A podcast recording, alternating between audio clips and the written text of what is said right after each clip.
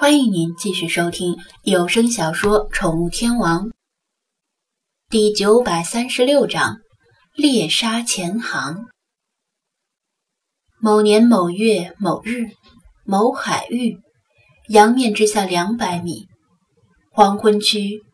在这个深度的水下，阳光如黄昏般阴暗，往下看，下面是漆黑的一片深渊，往上看，上面如太阳落山之后，天色完全黑下来之前那一段短暂的幽蓝天空。与真正的天空不同的是，这里没有倦鸟环林，偶尔会有一道流线性阴影从很远的头顶上快速游过，那是浅海里的大型鲨鱼。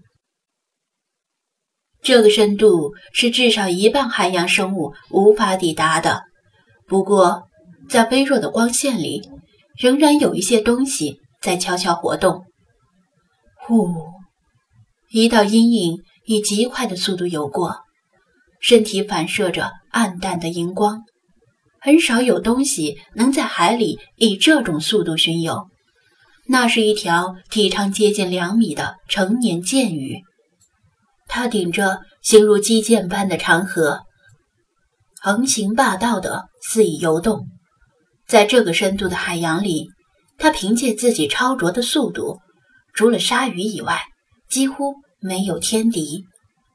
它的眼睛很大，有网球那么大，分布着大量感光细胞。想在这种程度的光线下捕猎，身体没有一些特异之处是不可能的。锋利的长颌，敏锐的视觉，重达数百斤的身体，另外还有百公里以上的短距离冲刺速度，令他获得了傲人的资本。发起狂来像鱼叉一样可怕，甚至拥有日川木板的美名。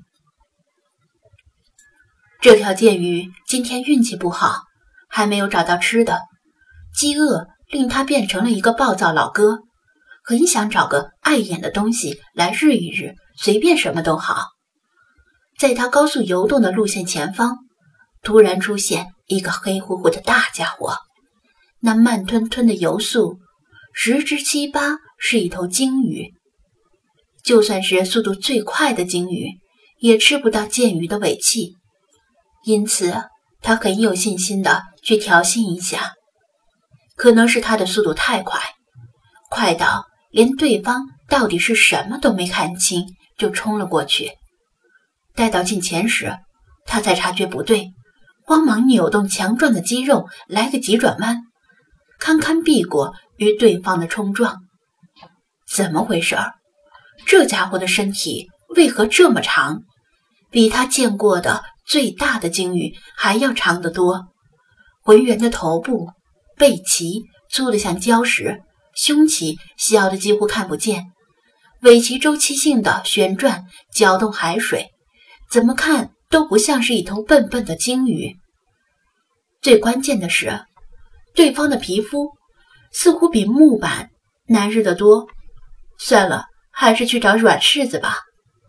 他一甩尾巴，悻悻地游开，消失在昏暗的光线中。被剑鱼误认为是鲸鱼的这艘核潜艇，以六节的速度在水下悄无声息地巡航。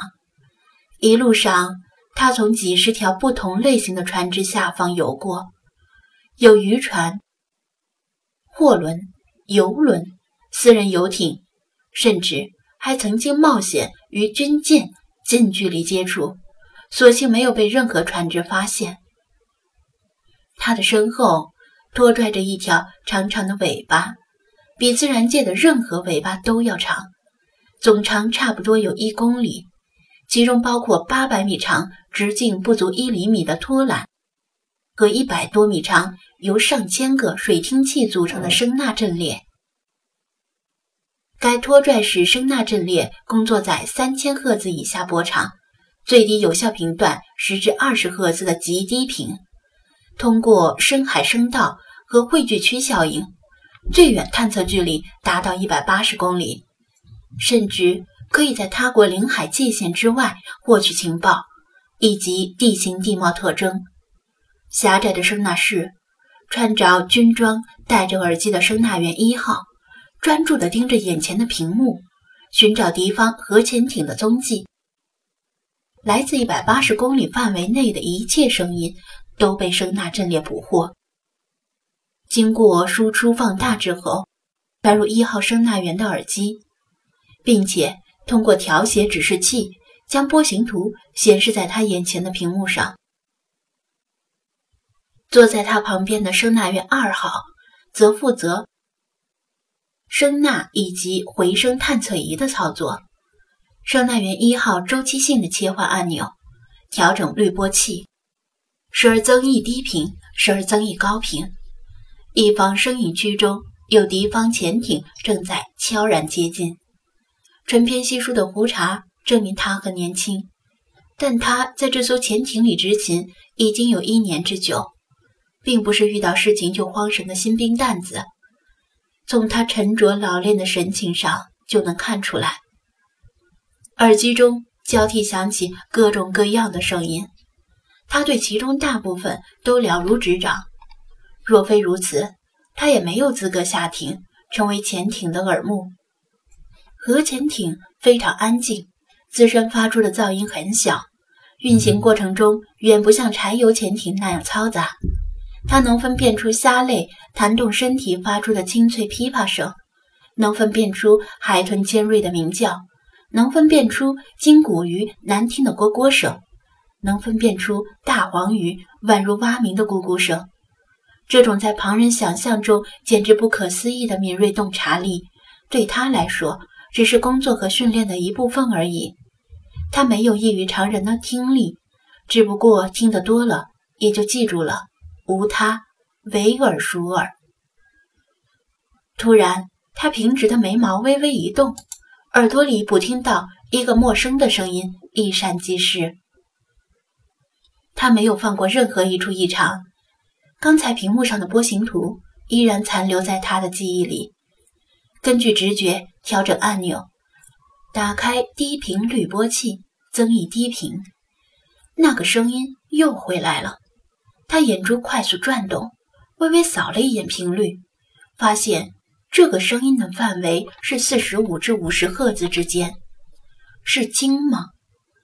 潜艇经常遭遇鲸鱼，他对各种鲸的声音念熟于胸。记忆中确实有些鲸能够发出这个频段的声音，但具体的叫声却跟他刚才听到的不同。二号，请确认方位，频段四十五至五十，他说道。由于拖拽式声纳是一根直线，很难确认声音的来源是左舷还是右舷，需要其他声纳辅助，或者通过潜艇机动变向来确认，但处于巡航状态的潜艇不可能仅仅因为一丁点异常而改变方向，所以只能选择前者。明白。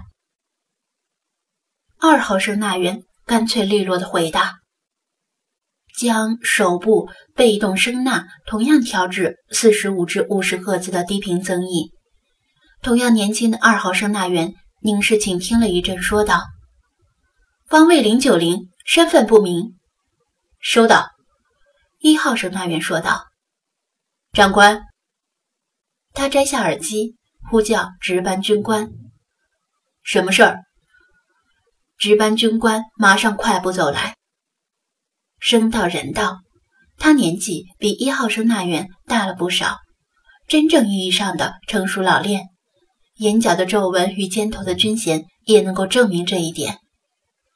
可疑的接触，方位零九零，声音像是一头鲸鱼。一号声纳员言简意赅地报告，